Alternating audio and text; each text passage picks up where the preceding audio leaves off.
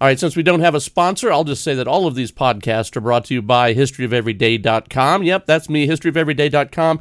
Don't forget to check us out on TikTok as well at dr.d cooper. There you go. Here is the podcast. Sounds like it's time to wake up with 60 seconds of today's history brought to you by historyofeveryday.com and Scott Cooper.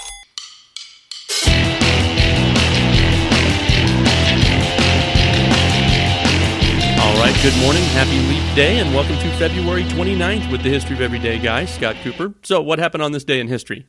On this day in 45 BC, the first leap day is recognized by proclamation of Julius Caesar. Under the old Roman calendar, the last day of February was the last day of the year. Sarah Good is accused of witchcraft in Salem, Massachusetts, sparking the hysteria that started the Salem witch trials in 1692. In 1856, hostilities in the Russo Turkish War cease. British Prime Minister Benjamin Disraeli forms his first cabinet in 1868. In 1940, Hattie McDaniel is the first African American to win an Academy Award for Best Supporting Actress for a performance in Gone with the Wind.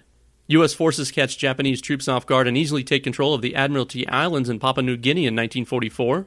The first pedestrian walk, don't walk signs are installed on 42nd Street and Broadway at Times Square in 1952. In 1956, President Dwight D. Eisenhower announces that he'll seek a second term.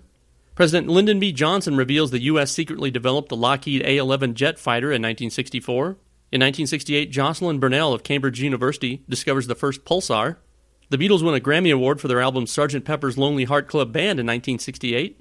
Henry Hank Aaron becomes the first baseball player to sign a baseball contract for $200,000 a year in 1972. And finally, on this day in 1988, a Nazi document is discovered that implicates participation of Australian President and former UN Secretary Kurt Waldheim in World War II deportations. Well, remember that today is Rare Disease Day, Bachelor Day, and Leap Year Day. Well, feel like things are getting on top of you and you can't keep up? Don't worry. Leap Day is a free day that only comes around once every four years. Well, make the best out of this leap day and have a great history of every day.